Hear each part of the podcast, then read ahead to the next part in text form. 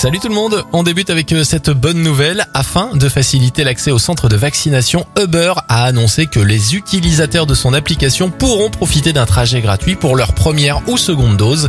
Pour en bénéficier, il faut être dans les 10 000 premiers et entrer le code Uber FRA 2021 lors de la réservation de votre course. Bonne nouvelle maintenant sur le front de l'emploi, une usine de batterie électrique du groupe chinois Envision va s'implanter à Douai dans le Nord. L'entreprise veut créer 2000 emplois d'ici à 2025 et fournira en batterie le constructeur automobile français Renault. Enfin, direction la Normandie avec le zoo Biotropica qui annonce la naissance de jumeaux tamarins. L'espèce est l'une des plus menacées à travers le monde. Cette naissance apporte une belle touche d'espoir pour la race.